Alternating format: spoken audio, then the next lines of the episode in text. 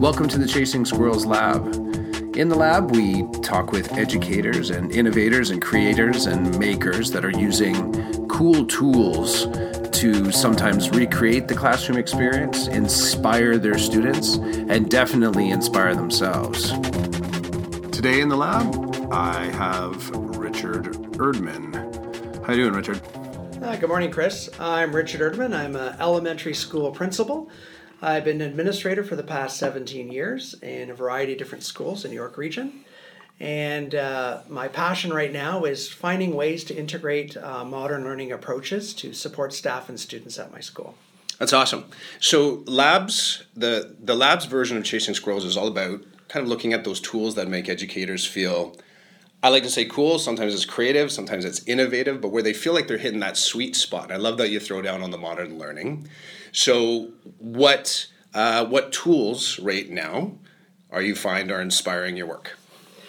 Uh, what we're working on basically is using uh, Google Apps for Education to support uh, staff learning uh, in a variety of different ways, and also trying to gamify our staff meetings, professional learning through things like Kahoot or Padlet, and uh, finding ways to just motivate and engage uh, staff with their professional learning at our school.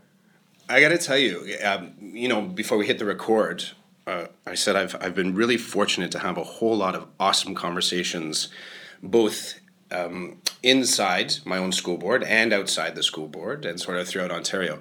And I I, I crave to hear gamify and staff meeting in the same yeah. in the same sentence. Shape that out a little bit. So, you know what? It, this is obviously inspirational inspirational to you but um, what are the games that you see kind of landing nicely with the staff? Yeah, well, the, the big one that we started to use was Kahoot. It was a great way to introduce staff. It was a good motivator in terms of uh, sort of engaging all staff and participating in a Kahoot game. Uh, we used it sort of to review a couple of uh, learning outcomes that we had. And what I noticed was uh, we tried to model it for them, but also encourage them to try it with their students in the class. And the very next day, I was walking in the hallway into a French class, and they had used the Kahoot game as sort of like a, a way to sort of facilitate and consolidate their learning uh, with the kids. So the very next day, I noticed it in the classroom. So I was really impressed to see that, you know, a simple way to, you know, get learning happening through a Kahoot uh, was being effectively used with kids the, following day. It's awesome. I like to I like to look at some of the splash points when those tools are introduced introduced into kind of uh, I always like to assume a neutral party, and you kind of scan out to the room and you look at the individuals that are you get that little twinkle, that kind of twinkle. And I, I can only imagine the positive vibes you would feel walking the hall and then seeing it, hearing it going on in the classroom. The um, the Kahoot in itself is a it's a it's a great tool. It's a great survey tool. The the the power of that. Are you getting feedback from any of your team members, any of your staff, or even any of the the kids in the school, like seeing that that effect of it's starting in one place but kind of like it's creating these little the ripple effect out into other places yeah it's like a motivator so for staff in terms it's a way to engage staff get them participating uh, you can use it to set direction or focus uh, you can use it to review uh, important content or highlight important information that you want to get through to them. Uh, it can help promote awareness. Uh, and it really gets the staff engaged and motivated. And i noticed that um, the ki- uh, the teachers when they use it in their classroom also eventually engage kids in creating their own Kahoot games with their own uh, student voice and choice as well. So it moved right from you know a general understanding with the teachers. They used it, and then it got down to the kid level, which is important for me, so that it was engagement in the classroom with kids creating their own Kahoot games and creating their own questions, and then challenging each other. So that was kind of a neat uh, byproduct of introducing it to staff. That is awesome. That is awesome. When the um, I always wonder because I I I play with a lot of tools like this in my classroom too, and I'm always I'm always kind of amazed. There's a moment of amazement when um, parents hear about some of the cool things that are used in classes.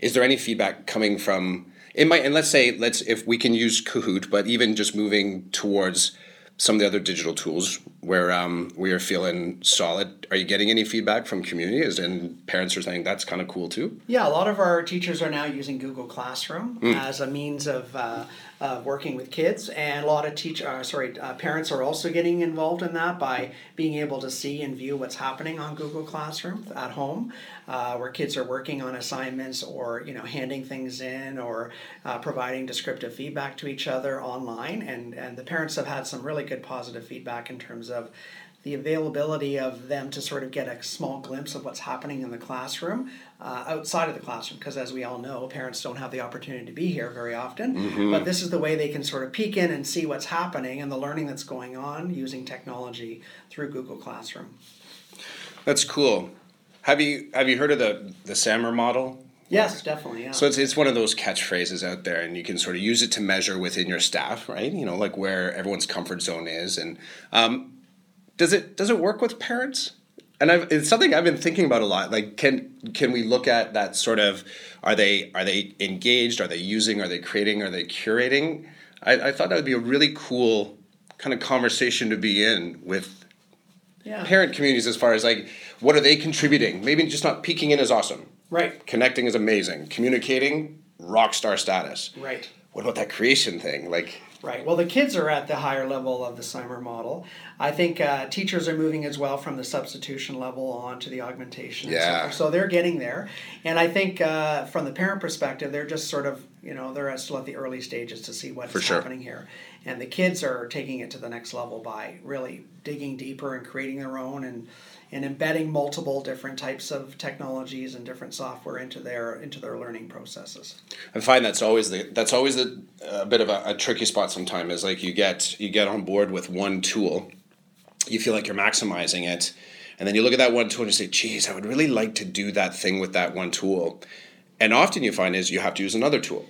Right. And then some of the really kind of keen early adopters are like, hey, yeah, and then with these two tools, this thing can kind of happen. It's like uh, Minecrafting your own uh, reality as your learning reality. So, any any other tools that you're sort of adding into the Kahoot or yeah, beside so, the Kahoot? Yeah. So to to start off with, we decided that we wanted to change up our staff meetings altogether. We mm. wanted to create a whole new way of learning for staff and engagement. So what we decided to do was use the Google suite of tools to create an online uh, staff meeting agenda. And the staff meeting agenda basically was created online. It allows for staff input, it allows for staff leaders to embed their work. Um, it gives them a chance to uh, embed the links and the videos and the Kahoot games right into the, the learning. And another tool that we used was uh, Padlet mm. to get, uh, again, from our perspective, the staff voice and choice as well. Mm-hmm. And, uh, you know, often in a staff meeting, there's maybe one or two or three people that speak up and speak forward for an issue or concern. But by embedding Padlets and giving uh, table groups and individuals a chance to uh, write up their uh, ideas and suggestions and their concerns, you get a much broader voice. And then using the Padlet, we were able to um, use that after the fact uh, in our leadership team meetings to sort of look at you know what were the voices of staff? What were they saying? And then using that feedback for follow-up either meetings or follow-up learning. So adding in the padlet broadened the voices of staff. And also again oh, i've noticed padlet being used in classes as well for student voice and choice. And it gives a much broader perspective and a much broader focus on uh, a variety of different viewpoints and stakeholders rather than just those few people that would speak up. Yeah, for sure. I like I like that idea of building access points. Access points, nets, on ramps, all that kind of language that suggests that there's definitely more resources in the room than let's right. say the pad and paper is capturing or the conversation is capturing. Um, so, kind of three robust tools. How do you um, so someone's jumping into this, whether or not they're they're jumping into let's say Padlet or they're jumping into Kahoot or they're starting to use the G Suite for um, so that collaborative whiteboard space for the right. whole staff. Any um, any challenges of note coming into this that uh, you know either that you, you locked or rocked it, you kind of completed it, or you feel like you're still still in that growth stage where we're you know trying to juggle. I like to look at it almost like I've never found that space in my classroom where I could say I'm entirely a digital teacher. Um, I mean, it's blending. Um, sometimes I call it juggling. You're just trying to, you have your whiteboard, you have your sticky notes, you have your phones out, you have your iPad. So where do you feel the community is right now in that sort of, that growth, that growth process? Yeah, so to start with, um, if your staff is not familiar with uh, Google at all, uh, the entry point for me was uh, having staff start off with the Google Calendar. Mm. So we taught everyone at staff meetings at Professional Learning how to access the Google Calendar, how to post on the Google Calendar, and that was a good entry point into getting all staff engaged and know how to log into Google, how to get onto the uh, the site, how to you know post something on Cal. So that was step number one. Once we did that, then everyone had sort of a familiarity with how to get onto Google. That's when we started the uh, interactive staff meeting agendas. And basically, it was created by Monica and myself as an admin team. We sort of created the structure of it, and then we invited the leadership team to join in, and they were we taught them how to upload video clips and mm-hmm. files and so forth. And that's how it all started. And then uh, we invited staff. Uh, you know, uh, to either log in during the staff meeting uh, so they could see it on the screen, but they could also log in on their own devices. Mm-hmm. And we invited them to add in their notes and so we used it as both the agenda but also the minutes simultaneously. Uh, for those staff that were absent or couldn't be there, they were able to access it at a later date. They could find out, you know, what we talked about. They could see, uh, they could access the videos or the link, the hyperlinks to different websites. So it's it's about it was a great way to sort of um, be an archive of the learning, but also uh, be interactive. So you could see on the screen people typing in comments or notes or things mm-hmm. as we we're working through. So it was really good. Uh, it's quick and easy. The other great advantage of it was that, you know, as we all know, agendas change. So even last minute, we could change. If our guest speaker was late, we could move them down within a matter of seconds. We could update the, you know, a hard copy agenda. It's hard to do that. Yeah. Uh, so last minute changes. It also gave us a chronological history of all the meetings. So say in January, we're going, remember we talked about in October, we could just click on a button and it would take us right to the October meeting and we could see the notes from there. So you could flip back and forth between months and see, you know, and go back to what we've done. So it was a great way, uh, you know, at the moment at the staff meeting, but also uh, after the fact for those that couldn't attend, and also for leadership team to review or see what was happening there. So those are all the advantages of the interactive staff meeting agendas. It's quite remarkable because you're, as you're saying that, if if we hadn't framed this on the front end as staff, it would be a very robust classroom right, right? No, that's right. You I love, I love that. Well. Yeah, like I'm just, I'm seeing, I'm, I'm seeing the that digital hallway where you know the walls of classrooms and the walls of staff learning are starting to get a little bit more transparent as more the expectations of students to sort of become let's say you know engage in modern learning tools but also teachers to get there too and finding ourselves in this really cool space where more of us can move on together. You know, it's not as compartmentalized. It's yeah. really cool. As George Couros says, we need to model the innovation we want to see. So, as an admin team, we felt that it was important that if we're expecting teachers to model innovation and modern learning in their classrooms, we also need to model it as ourselves. So that's sort of as the stepping stone as to why we did this. Indirectly, we wanted it's a much more efficient, it's much more uh, user friendly, but also we're modeling innovative approaches that we hope teachers will take into their classrooms to model with their students, which in turn will help support student innovation as well. So that's behind the scenes, that's the whole uh, reason for this. And I think it was successful uh, in terms of moving forward. We did a year end survey, mm-hmm. and uh, 75% of staff said they would like to continue with the interactive virtual that's staff cool. meetings.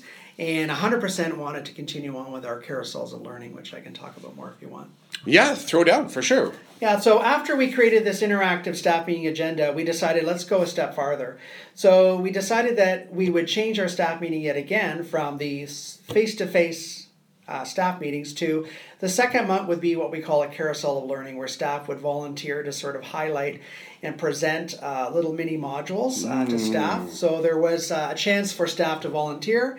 Uh, there were four different options for staff to pick from, and then staff would go through two or three modules uh, during the second month.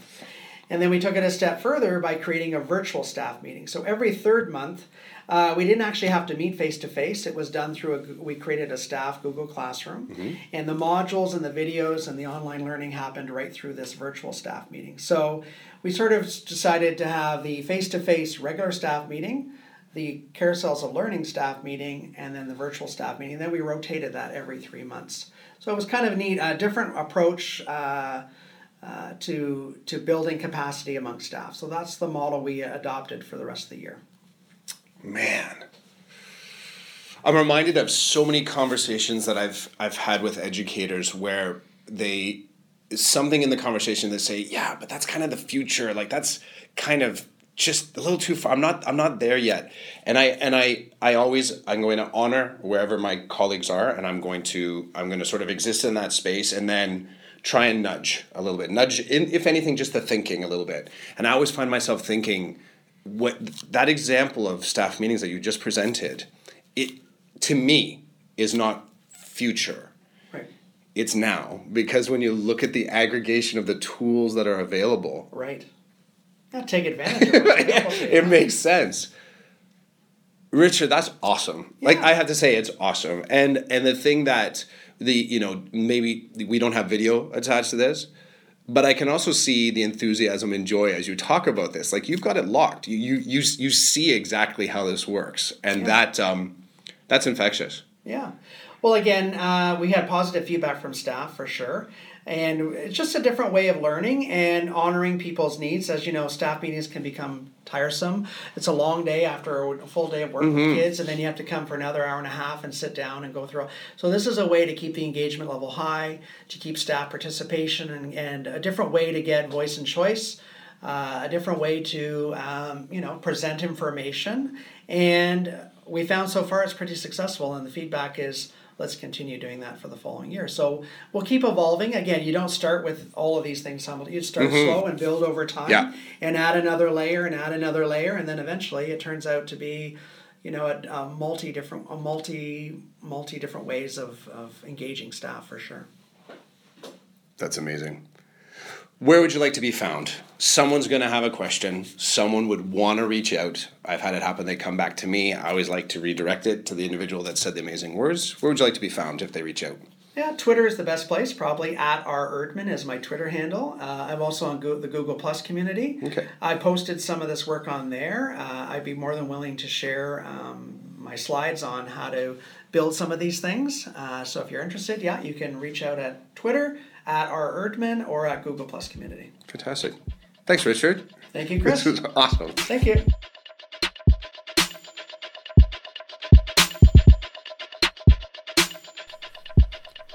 Thanks for listening to the podcast. You can find other episodes of Chasing Squirrels Lab and Trail Mix on iTunes and Podbean. If you're interested in coming on here and having a conversation, probably the best way to reach out to me is through Twitter at Chris J. Clough. I really appreciate the time you've spent listening, and we'll see you soon.